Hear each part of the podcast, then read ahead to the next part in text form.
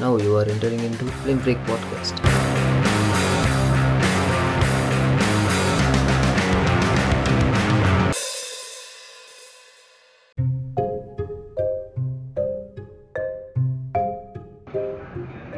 ஒரு முக்கிய அறிவிப்பு. நம்ம எல்லோரும் குவாரண்டைனில் இருக்கிறதுனால இந்த எபிசோடு வந்து ரிமோட்டில் நம்ம ரெக்கார்ட் பண்ணியிருக்கோம். இல்லை அவங்க வீட்டிலேருந்து ரெக்கார்ட் பண்ணியிருக்கிறாங்க. அதனால் இதில் சில டெக்னிக்கல் இன்ஸ்ட்ரக்ஷன்ஸ் இருக்கலாம். நெக்ஸ்ட் டைம் எங்கே இது வராமல் நம்ம பார்த்துக்கிறோம். யூஎஸ் வித் பிரேக் ஹிந்தி வணக்கம் நேயர்களே நான் உங்க ஃபிலிம் பிரேக் எம் எல்லாரும் இப்போ குவாரண்டைன்ல இருக்கீங்கன்னு நம்புறேன். எல்லாரும் சேஃபா இருக்கேன் ஸ்டே இருக்குங்க ஸ்டே ஹோம் ஸ்டே சேஃப் ஏதாவது மாஸ்க் யூஸ் பண்ணுங்க. வெளியே போனால் மட்டும் யூஸ் பண்ணுங்க. இந்த வீட்டில் சில பேர் மூவ்மெண்ட் மாதிரிலாம் இருப்பாங்க. வீட்டில் இருக்கும்போது போட்டு வெளியே போகும்போது யூஸ் பண்ணுங்க. பத்திரமா இருங்க. தேவையில்லாமல் வெளியே போகாதீங்க. உங்கள் ஆளுக்கு பேர் மாநில தகர்க்கலாம் எல்லாம் வீட்டில் இருங்க. வீட்டில் உட்காந்து தான் பணம் பார்த்துட்டு இருக்கேன் நான் அதெல்லாம் பண்ணிக்கிறேன். சரி இன்னைக்கு நம்ம என்ன டாபிக் பேச போகிறோம் அப்படின்னா ஸ்போர்ட்ஸ் ஜானரா ஸ்போர்ட்ஸ் ஜானரில் இருக்கிற படங்களும் சரி இப்போ வரைக்கும் ஒர்க் அவுட் ஆன படங்களும் சரி ஒர்க் அவுட் ஆகாத படங்களும் சரி எவ்வளோ தூரம் வந்திருக்கு ஆலியர் லெவலுக்கு ரீச் பண்ணுறோமா இல்லை பக்கத்துலையாவது பார்க்குறோமா அப்படிங்கிறத வந்து ஒரு அலத்தல் பண்ண போகிறோம் நம்ம கூட இருக்கிறது ஸ்டேட் லெவல் பேட்மிண்டன் பிளேயர் என் உயிர் நண்பன் ஹரி. ஹரி வணக்கம். வணக்கம் வணக்கம் வணக்கம். எப்படி இருக்கீங்க? நல்லா இருக்கீங்கன்னு நினைக்கிறேன். ஆ நான் நல்லா தான் இருக்கிறேன். நீங்க சொல்லுங்க உங்களை பத்தி ஒரு ரெண்டு வார்த்தை.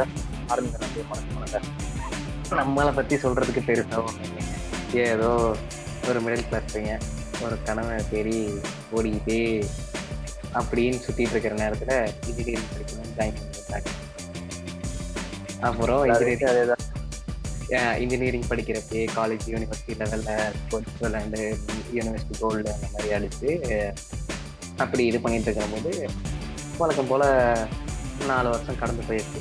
பல கம்பெனிகள் அட்டன் பண்ணோம். கொரோனானால யாரும் கூப்பிடவில்லை. அதனால் அப்படியே நாமளாம் தனியாக ஒரு கம்பெனியில் தொலாவி கோயம்புத்தூரில் இப்போ ஒரு கம்பெனியில் ஒர்க் பண்ணிட்டு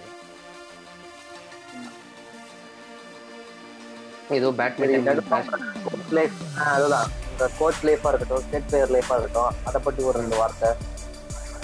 சி வாழ்க்கையில் எல்லாருக்கும் ஒவ்வொரு மேலே பேஷன் இருக்கும். பட் ஆனால் எனக்கு பேஷன் வந்து சின்ன வயசுலேருந்தே பேட்மிண்டன் பீகாக்னு சொல்லுவாங்க. நான் சின்ன வயசுலேருந்தே அப்படியே விளாண்டு கொஞ்சம் கொஞ்சமாக விளாண்டு கற்றுக்கிட்டு ஸ்கூல் லெவல் ஸ்டேட் லெவல் நான் என் தமிழ்நாட்டில் எந்த டோர்னமெண்ட் சரி எல்லா போவேன் என்ட்ரி ஃபீஸ் நம்ம சொந்த கையில் வந்து கட்ட மாதிரி இருக்கும். ஃபஸ்ட் ரவுண்டில் தோப்போம் செகண்ட் ரவுண்டில் தோப்போம். அதெல்லாம் இல்லாமல் அதை எக்ஸ்பீரியன்ஸ் கெயின் பண்ணுறதுக்காக மட்டுமே தான் வந்து போய் அதுக்கப்புறம் காலேஜ் படிக்கிறப்போ ஒரு ஒரு கிளப்பில் வந்து அசிஸ்டன்ட் கோச்சாக ஒரு அண்ணா கட்சியில் வேலை பார்த்தேன் பார்ட் டைமில் ஈவினிங் காலேஜ் முடிச்சுட்டு வந்துட்டு அப்படியே போச்சு.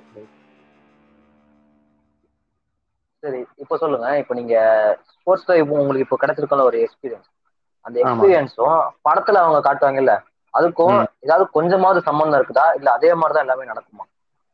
இல்ல அது கொஞ்சம் கூட அப்படி நடக்காது. இவங்க படத்துக்காக வேணும்ட்டே அடிச்சு விடுறாங்க அப்படிங்கிற மாதிரி இருக்குதா இல்லை படத்தில் காமிக்கிற மாதிரி ஸ்போர்ட்ஸ் பர்சன் எல்லாருமே வந்து கஷ்டப்பட்டு அவங்களோட லைஃப் என்ன சொல்றது சாக்ரிஃபைஸ் பண்ணிட்டு அதுக்காக ஓடுறது அப்படின்னு காமிக்கிறது எல்லாமே உண்மைதான். பட் ஆனால் என்னதான் காமிச்சாங்கிற மாதிரி படத்தில் காமிச்ச மாதிரி அந்த மூணு மணி நேரத்துக்குள்ளார வந்து கடைசி at the end of the day வந்து அதில் ஜெயிக்கிறேன் அப்படிங்கிற அதில் ஜெயிச்சிருவாங்க அப்படிங்கிற மாதிரி காமிப்பாங்க. பட் ஆனால் அதை அந்த ஸ்போர்ட்ஸ் கரியருக்குள்ளார அவங்க எவ்வளோ சாக்ரிஃபைஸ் பண்ணியிருக்காங்க எத்தனை வருஷம் கடின உழைப்பு போட்டிருக்காங்க அப்படிங்கிற விஷயம் வந்து அந்த யார் அந்த இடத்துல இருக்காங்களோ அவங்களுக்கு மட்டும்தான் தெரியும். இல்ல நிஜமாவே இந்த மாதிரி கடைசியில நிறைய பேர் ஜெயிச்சிருக்காங்களா இல்ல. மோஸ்ட் ஆஃப் பேர் இருந்து போவாங்க. அவங்க வந்து இந்த சமூகத்துல யாருன்னே தெரியாத மாதிரி தான் இருக்கிறாங்க இன்னும் வரைக்கும். அப்படிங்கிற சொல்லுவாங்க. கண்டிப்பா நிறைய பேர் இருக்காங்க. எனக்கு தெரிஞ்சு நிறைய பிளேயர்ஸ் வந்து நான் சேலம் நேட்டிவ் சேலத்திலேயே வந்து நிறைய பிளேயர்ஸ் வந்து நல்ல நல்ல பிளேயர்ஸ் இருக்காங்க. அவங்கள என்ன ப்ராப்ளம்னா அவங்க ஃபைனான்சியலி அவங்களுக்கு ஸ்டேபிளா கிடையாது. அதனால வந்து நிறைய பேர் வந்து பேட்மிண்டன் ஷட்டில் காக்குங்கிறது வந்து ஒரு காஸ்ட்லியான ஸ்போர்ட் குறைஞ்சது ஒரு நல்ல ராக்கெட் வாங்கணும் அப்படிங்கிறதுனாலே மினிமம் ஒரு இன்டர்நேஷனல் லெவல் விளையாடுறாங்க. நல்ல ஸ்டாண்டர்ட் பேட் எல்லாம் வச்சிருக்கணும்னா குறைஞ்சது பத்தாயிரம் ரூபாய் தேவைப்படும். அதாவது நான் சொல்றது பேட்டுக்கு மட்டும். இது போக டிஷர்ட் ஷூஸ் ஒரு ஷூவோட ரேட் வந்து நல்ல ஹையர் எண்ட் மாடல் வந்து பத்தாயிரம் ரூபாய் வருது. நீங்க மற்ற ஸ்போர்ட்ஸை கம்பேர் பண்ணும்போது ஷட்டில் வந்து இன்னமும் கொஞ்சம் காஸ்ட்லியான ஸ்போர்ட் தான். என்ன சொல்றது? பணக்காரங்க விளையாட்டு அப்படின்னு சொல்லுவாங்க ஷட்டில் பொறுத்த வரைக்கும் ஏன்னா வெளியே போய் வெயில விளையாட தேவையில்ல. கருத்துருவாங்கிற பயம் கிடையாது.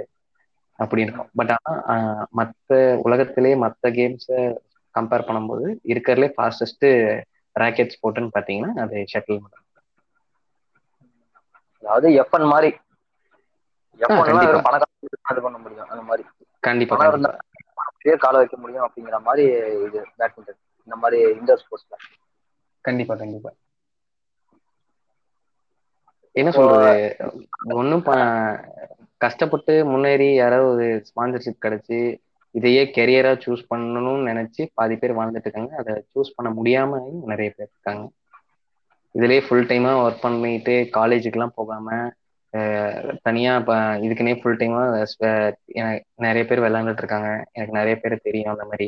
அவங்க சக்சஸ்ஃபுல்லா வந்திருக்காங்களா அப்படின்னு கேட்டா அவங்களோட பர்ஃபார்மன்ஸ் பார்த்தீங்கன்னா நல்லா இருக்கும். பர்ஃபார்மன்ஸ்லாம் சூப்பராக இருக்கும். பட் ஆனால் படத்தில் காமிக்கிற மாதிரியே அந்த பாலிடிக்ஸ் தான். ரியல் லைஃப்லேயும் அதே பாலிடிக்ஸ் தான் விளையாடுங்க என்ன அப்படின்னா படத்துல வந்து அவங்க முன்னாடியே இந்த டிஸ்கிளைமர் போட்டுருவாங்க. இது எல்லாமே ஃபிக்ஷனல் தான் அப்படின்னு போட்டுருவாங்க. கண்டிப்பா. போடுறது வந்து அதுல நடக்கிற கதை இல்ல. கடைசியில அவங்க சக்சஸ் ஆகுறாங்க பாத்தீங்களா? அதுதான் ஃபிக்ஷனல் முன்னாடி இருக்கிற. வழிகள் எல்லாமே வந்து உண்மை. நடக்கிறது. கடைசியில அவங்க அந்த பாலிடிக்ஸ் எல்லாம் எதிர்த்து ஜெயிக்கிறாங்க பாத்தீங்களா? அது மட்டும் தான் அந்த படத்துல வந்து யாருமே ஜெயிக்கிறது கிடையாது. மோஸ்ட் ஆஃப் தி பீப்புள் ஜெயிக்கிறது கிடையாது. சமூகத்துல யாருக்குமே தெரியாம தான் வாழ்ந்துருக்காங்க. கரெக்ட் தானே? கண்டிப்பா. சரி இப்போ சொல்லுங்க. இப்போ நம்ம படத்தோட டாபிக் வரலாம். இப்போ சினிமாவுல இப்போ இந்திய இந்தியன் சினிமா லெவல்ல வந்து நிறைய ஸ்போர்ட்ஸ் மூவிலாம் வந்துட்டு இருக்குது. ஆமா. என்ன இப்ப பார்த்தோம்னா இந்த இந்த லகான்னு ஒரு படம் வந்தது தெரியுங்களா? அமீர் கான் படம். ஆமா. கிரிக்கெட் பட் அதுவும் ஒரு விதமான ஸ்போர்ட்ஸ் படம் தான் அப்படின்னு வச்சுக்கலாம். அந்த மாதிரி ஒரு அருமையான படத்துக்கும் இப்போ தமிழ்ல வருது பாருங்க இந்த கனா ஜீவா இந்த மாதிரி படத்துக்கும் என்ன டிஃப்ரெண்ட் ஆகுது? இந்த படத்துல ஒர்க் அவுட் ஆகாத விஷயம் அதுல என்ன ஒர்க் அவுட் ஆகுது? அந்த மாதிரி சொல்லுங்க. இல்ல நம்ம நம்ம மென்டாலிட்டி என்ன ஆகி போச்சுன்னா ஒரு மூணு மணி நேரம் படம் அப்படிங்கறது ஒரு இது என்னன்னா எல்லாரும் வந்து ஸ்டோரி பிளாட்டை மட்டும் தான் யோசிக்கிறாங்க. அந்த ஸ்டோரி பிளாட்ல என்ன பாயிண்ட் ஆஃப் வியூ டைரக்டர் கொண்டு வராங்க அப்படிங்கறத யாருமே யோசிக்கிறது கிடையாது. இப்போ இப்போ ஸ்போர்ட்ஸ் படம்னு எடுத்துக்கிட்டா இப்போ லகான்னு ஒரு படம் எடுத்திருக்கா அதுல வந்து கிரிக்கெட்டை பத்தி பேசுறாங்க. கனான்னு ஒரு ப- படத்துல வந்து கிரிக்கெட்டை பத்தி பேசுறாங்கன்னா அந்த மூணு மணி நேரம் டைம் பிளாட்ல அவங்க வந்து என்னென்ன ஸ்ட்ரகிள்ஸ் ஃபேஸ் பண்றாங்க அப்படிங்கிறத தான் ஃபேஸ் பண்ணி எப்படி ஜெயிக்கிறாங்கிறத தான் காமிச்சிருக்காங்க. பட் ஆனால் நம்ம மைண்ட் செட் மக்களான மைண்ட் செட் எப்படி இருக்காங்கன்னா மூணு மணி நேரம் படத்துக்கு போகிறோம் என்டர்டெயின்மெண்ட்டாக இருக்கா அப்படின்னு தான் பார்க்குறாங்களே தவிர அந்த ஸ்டோரி பிளாட்ல இருக்கிற கஷ்டங்கள் நஷ்டங்கள் அதெல்லாம் ரியல் லைஃப்லயும் நடக்குதுங்கிறது இது வந்து மைண்ட் செட் வந்து யாருக்கும் வர மாட்டேங்குது. அதுதான் வந்து துக்கத்திற்குரிய விஷயம்.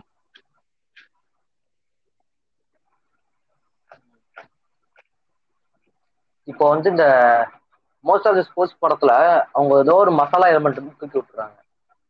அதாவது அந்த மசாலா எலிமெண்டாலேயே வந்து படம் வந்து பயங்கரமா ஸ்பாயில் ஆகும். இப்போ இந்த ஈட்டி படம் பார்த்தீங்கன்னு வச்சுக்கோங்களேன் அதோட பேஸ் பாயிண்ட் வந்து இந்த அத்லட்டிக் தான். அவன். ஓடுறது தான். அதான் அதை தாண்டியும் நடு நடுவுல வந்து நிறைய வந்து பாலிடிக்ஸா இருக்கட்டும் பாலிடிக்ஸ் இல்லாம இந்த ஆக்ஷன் மா மாஸ் மசாலா எல்லாம் தூக்கி விடுறாங்க இல்லையா? அது இல்லாம தமிழ்ல படமே எடுக்க முடியாது. இல்ல எடுத்தா ஓடாதா? தமிழ் சினிமாவை பொறுத்த வரைக்கும் வந்து பாத்தீங்கன்னா ஸ்டோரி பிளாட்ல ஒரு ஹீரோ ஒரு வில்லன் ஒரு ஹீரோயின் அதுக்கப்புறம் ஒரு லவ் ரொமான்ஸ் இருக்கணும். அதுக்கப்புறம் சாங்ஸ் இருக்கணும். அதுக்கப்புறம் சண்டை இருக்கணும். இது இல்லைன்னா தமிழ் படமே கிடையாது. இதுதான் வந்து common nature of Tamil cinema.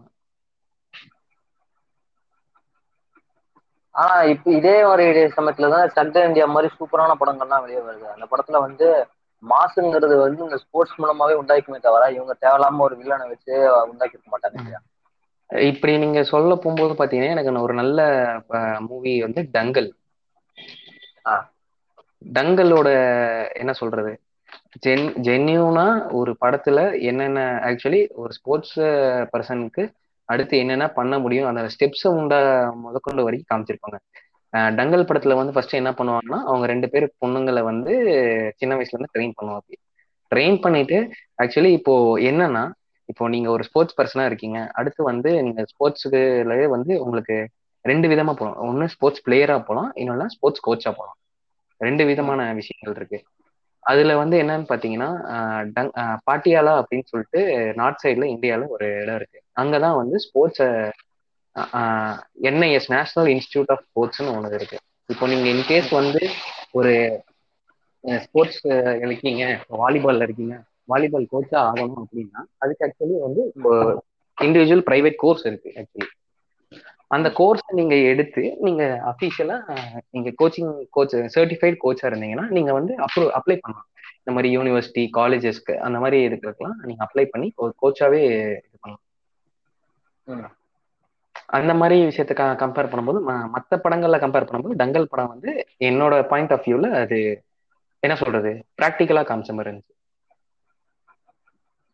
இப்போ இந்த இவங்க இந்த ஸ்போர்ட்ஸ்ல ஈடுபடுறதுக்கான அந்த ப்ராசஸ் இருக்கும் இல்லையா? அந்த நடுவுல வந்து இந்த நிறைய பாலிடிக்ஸ் இருக்கும் இல்லையா? அதெல்லாமே. இந்த படத்துலனா அப்படி உண்மையா முழுசா அந்த காட்டிடுறாங்களா?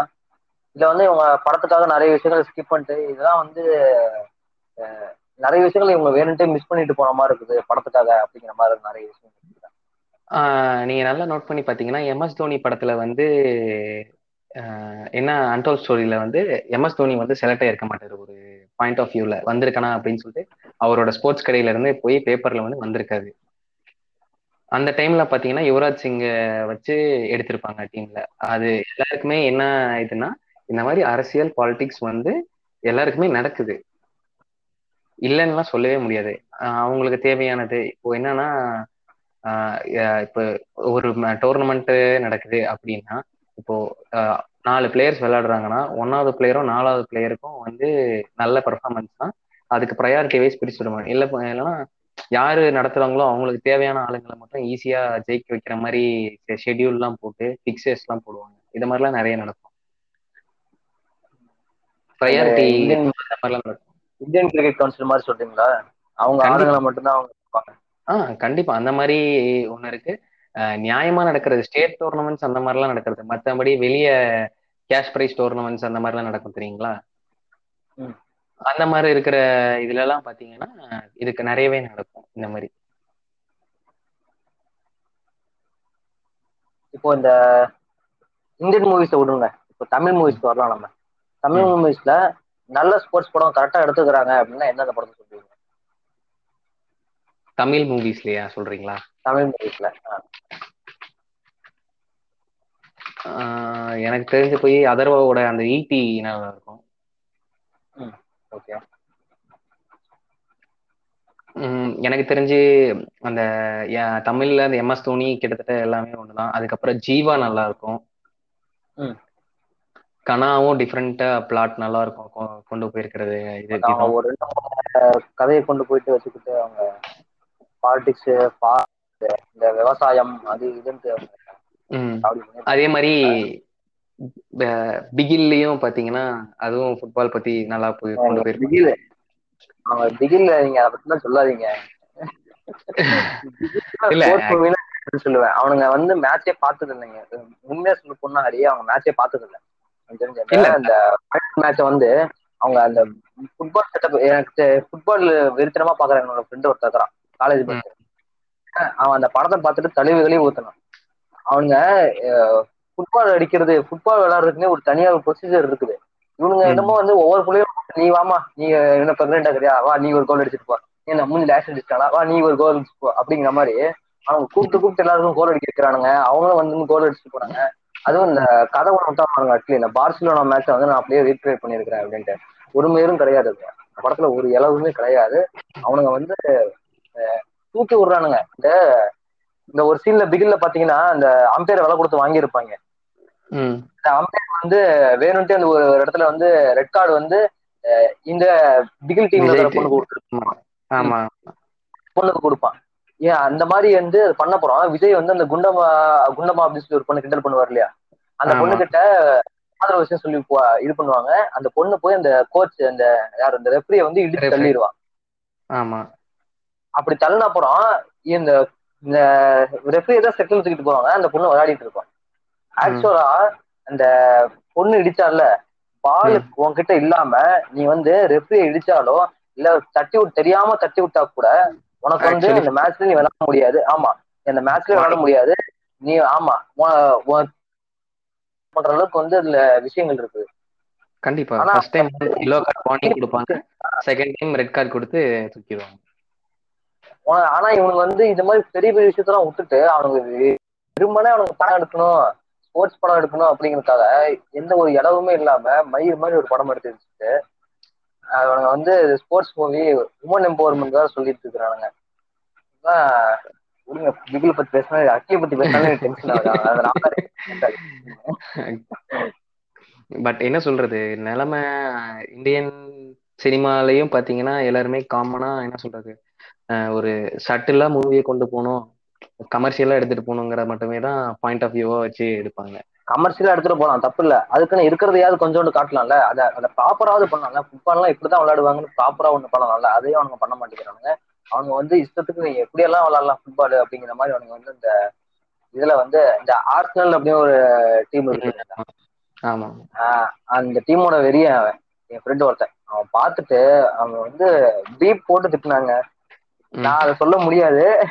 நான் அதிகமா. பேசுறதுல வச்சுக்கோங்களேன், அவனுங்க அப்படி திட்டினான் அவன் அட்லிய போட்டு கேட்டானா தூக்கு மாட்டிப்பான். தூக்கு மாட்டிப்படா அட்லி. நீ எல்லாம் கேட்டாலும் தூக்கு மாட்டிப்ப அப்படிங்கிற அளவுக்கு பேசினான். ஆனா இறுதி சுற்று படம் தான் பாத்திருக்கீங்கல்ல ம் கண்ணு பாத்திருக்கேன் எல்லா விஷயங்களும் ப்ராப்பரா இருக்கும். இந்த மாதிரியும் எடுக்கிற ஆள் இருக்கிறாங்க. ஆனா இந்த மாதிரி அட்லி மாதிரி நாதாரிஸ் வந்து வெறுமனே காத்து பார்க்கணும் அப்படிங்கறதுக்காக வந்து இப்படி பண்றானுங்க. இல்ல நீங்க சொன்ன மாதிரி பாத்தீங்கன்னா இறுதி சுற்றுங்கிறது வந்து ஒரு நல்ல படம். அது கிட்டத்தட்ட வந்து டங்கலுக்கு ரீமேக் மாதிரி தான் தமிழ்ல. பட் ஆனாலும் அதோட டங்கலோட பிளாட் வேற இறுதி சுற்றோட பிளாட் வேற. என்ன சொல்றது? இறுதி சுற்றுல அவன் நீங்க சொன்ன மாதிரி அந்த கோச் என்னென்ன டிஃபிகல்டிஸ் ஃபேஸ் பண்ணுவாங்க பாலிடிக்ஸ் ஃபேஸ் பண்ணுவாங்க அது எல்லாமே. வந்து காமிச்சிருப்பாங்க. அந்த அவங்களோட லோவர் மிடில் கிளாஸ்ல இருக்கிற பொண்ணு கஷ்டப்பட்டு ஃபைட் பண்ணி இந்த மாதிரி கோ இதாகி சாம்பியன்ஷிப் ஜெயிக்கிறதெல்லாம் வந்து ரியல் லைஃப்ல நடக்கிறது தான் அது வெளியே யாருக்கும் தெரியாது. அதே அந்த படத்துல இன்னொரு பியூட்டி என்ன அப்படின்னா அவங்க வந்து இந்த வெறுமனே இந்த கோச்ல வந்து பெரிய லெவலில் இருக்கிற கோச்லாம் கெட்டவங்க அப்படிங்கன்னு காட்டாம ஒரு. கோச் வந்து நல்லவனா இருக்கும்போது அவனுக்கு என்னென்ன ஸ்ட்ரகிள்ஸ் வருது அப்படிங்கறதையும் வந்து மாதன் கேரக்டர் மூலமா வந்து ப்ரூவ் பண்ணியிருப்பாங்க இந்த படத்துல. கண்டிப்பா. அதுவும் வந்து நல்ல விஷயம். நீங்க சொல்ல போனீங்கன்னா நல்ல கோச்சஸும் இருக்காங்க. இப்போ எக்ஸாம்பிளுக்கு சொல்ல போனீங்கன்னா ஒரு பேட்மிண்டன் ஹெட் கோச் பாத்தீங்கன்னா புலேலா கோபிச்சந்த் சொல்லிட்டு ஹைதராபாத்ல இருக்காங்க. அவங்க வந்து சிந்து சாய்னா பருப்பள்ளி காஷ்யப் அப்படின்னு சொல்லிட்டு அவங்க அந்த அகாடமில ஒரு இந்தியாக்காக ஆடுற பிளேயர்ஸ் எல்லாருமே அங்கதான் கோச்சிங் எடுத்துட்டு இருக்காங்க. நடுவுல இப்போ வந்து என்னாச்சுன்னா சாய்னா நேவால் வந்து அந்த அகாடமியை விட்டு வெளியே போய் இன்னொரு அகாடமில வந்து பிரகாஷ் படுகோன் அகாடமின்னு சொல்லிட்டு இன்னொரு அகாடமில ஜாயின் பண்ணாங்க ம். ஏன் இதனால வந்து நடந்துச்சு அப்படிங்கிற ஒரு விஷயம் கேட்டிங்கன்னா சிந்து வந்து ஒலிம்பிக்ஸ்ல வந்து சில்வர் மெடல் ஃபைனல்ல எடுத்தாங்க. இப்போ சில்வர் மெடல் வந்து பிவி சிந்து எடுத்ததுனால வந்து எல்லா அவங்க கான்சென்ட்ரேஷன் வந்து ஃபுல்லா சிந்து மேல காட்ட ஆரம்பிச்ச உடனே சாய்னாவை வந்து கண்டுக்க சாய்னா நேவலை வந்து கண்டுக்காத மாதிரி அப்படிங்கிற மாதிரி ஒரு சாய்னாவோட மைண்ட் செட் மேபி இருந்திருக்கலாம். நம்ம என்ன ஏதுன்னு சொல்ல முடியாது நம்மளோட தெரியாம. அதனாலதான் வந்து வெளியே போனாங்க. பட் ஆனா வந்து இப்ப புலையில கோபிச்சந்த் பாத்தீங்கன்னா எனக்கு தெரிஞ்சு ரொம்ப ஜென்யூனான பர்சன் கேமுக்காக இந்தியாக்காக வந்து ஆல் இங்கிலாந்துன்னு சொல்லிட்டு ஒரு ப்ரெஸ்டீஜியஸ் ஈவெண்ட் நடத்துவாங்க. அந்த இதுல எல்லாம் ஜெயிச்சிருக்காரு. நான் இந்தியாவில் ரெப்ரசென்ட் அது உள்ளுக்குள்ள நிறைய பாலிடிக்ஸ் அரசியல் இருக்கதான் செய்யுது. இருந்தாலும் கஷ்ட நஷ்டங்கள் தினமும் ஸ்போர்ட்ஸ் பர்சன் ஃபேஸ் பண்ணிட்டு தான் இருக்காங்க. சரி இப்போ இப்போ அடுத்த கேள்வி உங்ககிட்ட என்ன அப்படின்னா ஸ்போர்ட்ஸ் அப்படிங்கிற ஒரு விஷயம் ட்ரிகர் பண்ணிருக்கோம் இல்லையா? ஃபர்ஸ்ட் ஃபர்ஸ்ட் அது எதை. பார்த்து ட்ரிகர் பண்ணுச்சு? கண்டிப்பா நம்ம சின்ன வயசுல எல்லாருக்குமே பாத்தீங்கன்னா நம்ம நான் பிறந்த ஜென்ரேஷன் வந்து நைன்டீன் நைன்டி செவன் ஸோ அந்த டைம். பீரியட் ஆஃப் டைம்ல வந்து கிரிக்கெட் தான் வந்து பயங்கர மாசா இருந்துச்சு. அப்போயே வந்து இந்தியா பாகிஸ்தான் மேட்ச் பார்க்கறது அப்படி இப்படி இருந்துச்சு. பட் ஆனா எனக்கு வந்து அப்படி என்ன சொல்றது கிரிக்கெட் பார்ப்பேன் கிரிக்கெட் விளையாண்டுறப்ப சின்ன வயசுல. அப்படி அப்படியே போயிட்டு இருந்துச்சு. நான் ஒரு சர்டைன் பீரியட் ஆஃப் ஏஜுக்கு அப்புறம் டிஸ்ட்ரிக்ட் டு டிஸ்ட்ரிக்ட் அப்பாக்கு ஒர்க் ட்ரான்ஸ்ஃபர்னால போயிட்டு இருக்கிற போது அப்போ வந்து கோய கோயம்புத்தூர்ல ஒரு அஞ்சு வருஷம் படிக்க வேண்டியதா இருந்துச்சு ஸ்கூலிங் ஸோ அப்போ வந்து நான் என்னோட பேட்மிண்டன் கெரியரை ஸ்டார்ட் பண்ணேன். அப்போ ஃபர்ஸ்ட் விளையாட ஆரம்பிச்சேன். விளையாட ஆரம்பிச்சு ஒரு கோச் கிட்ட ஸ்டூடெண்டா ஜாயின் பண்ணி பேசிக்ஸ் எல்லாமே கத்துக்கிட்டேன். அப்படி இது பண்ணி தான் என்னோட லவ் ஃபார் பேட்மிண்டன் இன்க்ரீஸ் ஆச்சு. அதுக்கப்புறம் நானே வந்து யூடியூப்ல வீடியோஸ் பார்க்கறது நம்மளே தனியா ஒர்க் அவுட் பண்ணி பார்க்கறது இப்படி விளையாடனா இப்படிதான் விளையாடணும் அப்படின்னு ஒரு ஸ்டாண்டர்ட் ஃபார்ம் இருக்கும். அதெல்லாம் வந்து நீங்க நீங்க எவ்வளவு பெரிய பிளேயரா இருந்தாலும் உங்களுக்கு அந்த மோட்டிவேஷன் மைண்ட் செட் இருந்தா மட்டும்தான் நீங்க அதை முடியும். என்னதான் நீங்க எவ்வளவு பெரிய கோச் கிட்ட போய் வேர்ல்ட் நம்பர் ஒன் கோச் கிட்டயே போய் உட்காந்து ஒரு கோடி ரூபா கொடுத்து செலவு பண்ணி அவங்கள்ட்டயே போய் கோச்சிங் எடுத்தாலும் உங்களுக்கு அந்த மைண்ட் செட்ல நான் கத்துக்கணும்னு இருந்தா மட்டும்தான்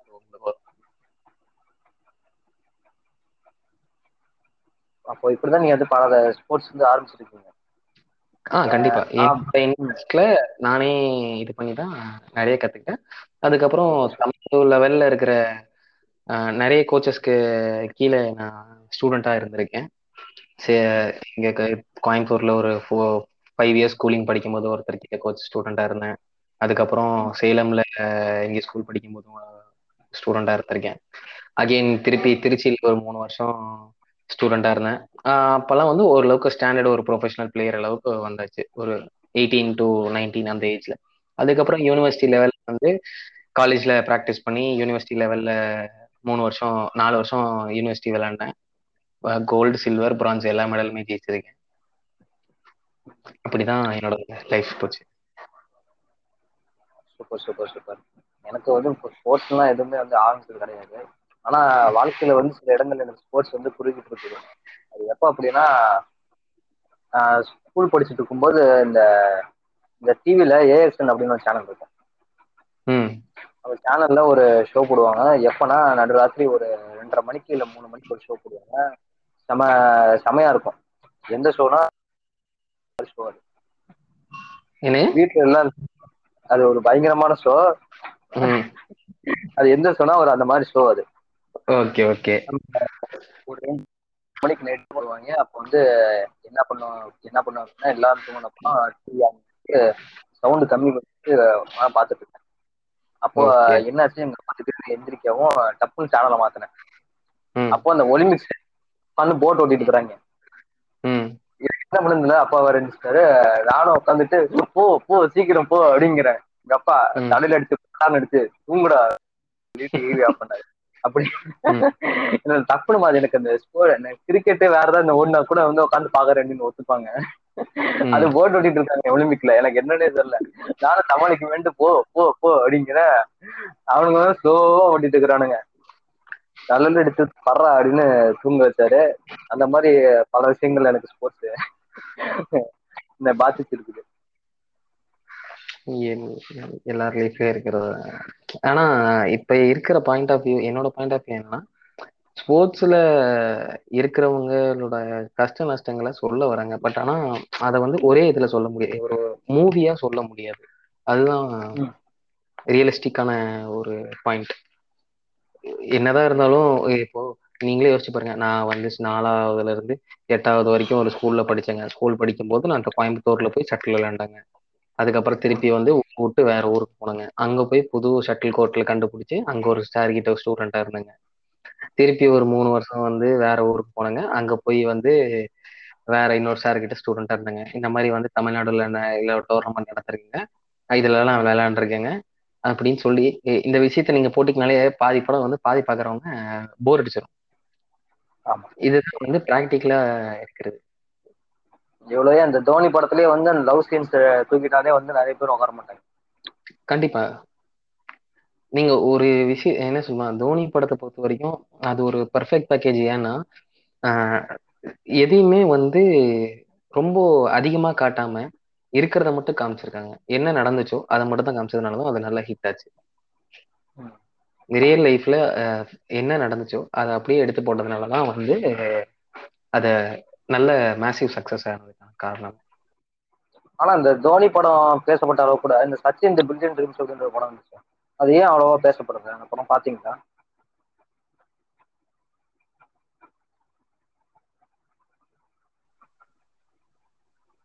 ஹரி? ஹலோ. ஹரி ஆ. ஆ சொல்லுங்க. அதான் ஹரி இப்போ அந்த தோனி படம் பேசப்பட்ட அளவு கூட இந்த சச்சின் பில்லியன் ட்ரீம்ஸ் அப்படின்ற படம் வந்தது சரிங்களா அந்த படம் வந்து அவ்வளோக்கா பேசப்படவே இல்லையே. படம் பாத்தீங்களா? ஆ சச்சின் வந்து என்னன்னா ஆக்சுவலி தோனியோட என்ன சொல்றதுன்னா தோனி படத்தையும் சச்சின் படத்தையும் ஏன் பேச அவ்வளவா கம்பேர் பண்ணி பார்க்க கூடாது அப்படின்னா தோனி வந்து. ஆக்சுவலி ஒரு captain wicket keeper batsman. Sachin வந்து பாத்தீங்கன்னா ஒரு பியூர் ஓப்பனிங் பேட்ஸ்மேன் அல்லது டாப் ஆர்டர் பேட்ஸ்மேன். இப்ப சச்சினோட லைஃப் ஸ்டைல் எடுத்து பாத்தீங்கன்னா சின்ன வயசுலயே வந்து நல்ல ரெக்கார்ட் இருக்கு இதை எடுத்து இந்தியாவுக்காக நிறைய இது மேட்சஸ் ஆடி நல்ல ஒரு ப்ரொஃபஷனல் என்ன சொல்றது?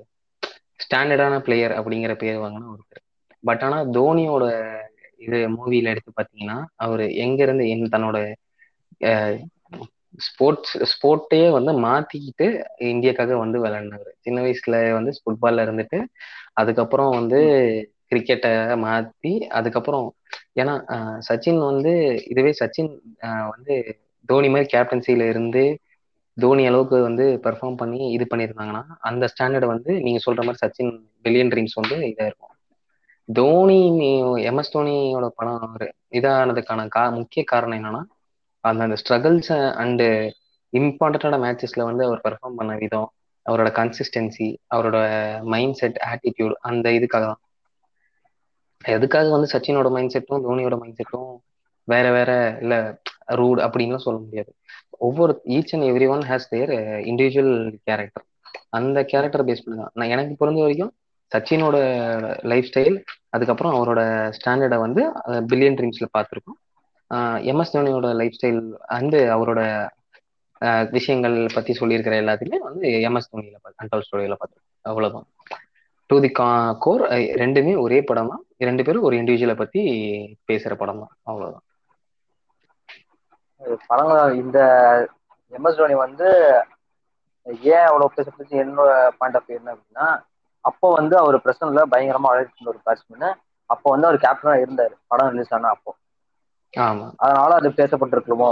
சச்சின் வந்து படம் ரிலீஸ் பண்ணும்போது அவர் வந்து ஒரு ஃபார்மல் கிரிக்கெட்டரா ஆய ஆயிட்டனால அவ்வளவா பேசப்படலையோ அப்படிங்கிறதா வந்து என்னோட எண்ணம். அப்படி இருக்குதா அப்படின்னு தெரியல. மேபி ஏன்னா கண்டிப்பா எல்லாருக்கும் ஒரு மைண்ட் செட் தாட் இருக்கும். அஹ் என்ன சொல்றது? அதான் நீங்க சொன்ன மாதிரி அஹ் சச்சினுக்கு வந்து ஆஃப்டர் ரிட்டையர்மெண்ட் அந்த படம் வந்ததுனால வந்து மேபி அவ்வளவு பெருசா பேசப்படலையா? ஏன்னா வந்து அவரோட ஸ்டாண்டர்ட் லெவல் கேம் எல்லாமே முடிஞ்சு போனதுக்கு அப்புறம் தான் அவரை இது பண்ணாங்க. ஆனா எம்எஸ் தோனி பிஃபோர் ரிட்டையர்மெண்ட்டே வந்து அந்த படம் வந்ததுக்கு காரணம் வந்து நெ- நெ- மக்கள் வந்து அதை கொண்டாட ஆரம்பிச்சாங்க. ஏன் இதெல்லாம் வந்து இவர் பண்ணியிருக்காருங்கிறது அவரோட ஸ்டாண்டர்டு கேம்ஸ் எல்லாம் எவ்வளவு ப்ரூவ் பண்ணியிருக்காங்கிறத அவர் இருக்கும் போதே காமிச்சதுனால இன்னும் பிரபலமா பேச அவரு ரிட்டையர் ஆனதுக்கு அப்புறம் வந்து மக்கள் வந்து அவ்வளவு வருத்தப்படுறதுக்கு காரணம் கூட வந்து ஒரு விதத்துல இந்த எம்எஸ் தோனி படம் அப்படின்னு ஆனா, அவரோட ஹிஸ்டரி தெரியாதவங்க கூட வந்து எம்எஸ் தோனி பார்த்துட்டு ஃபீல் ஆனவங்க. இவர் ரிட்டையர் பண்றோம் அப்படின்னு இவர் அனௌன்ஸ் பண்ண உடனே வந்து ம். பிரேக் டவுன் ஆனதை நம்ம பார்க்க முடிஞ்சது.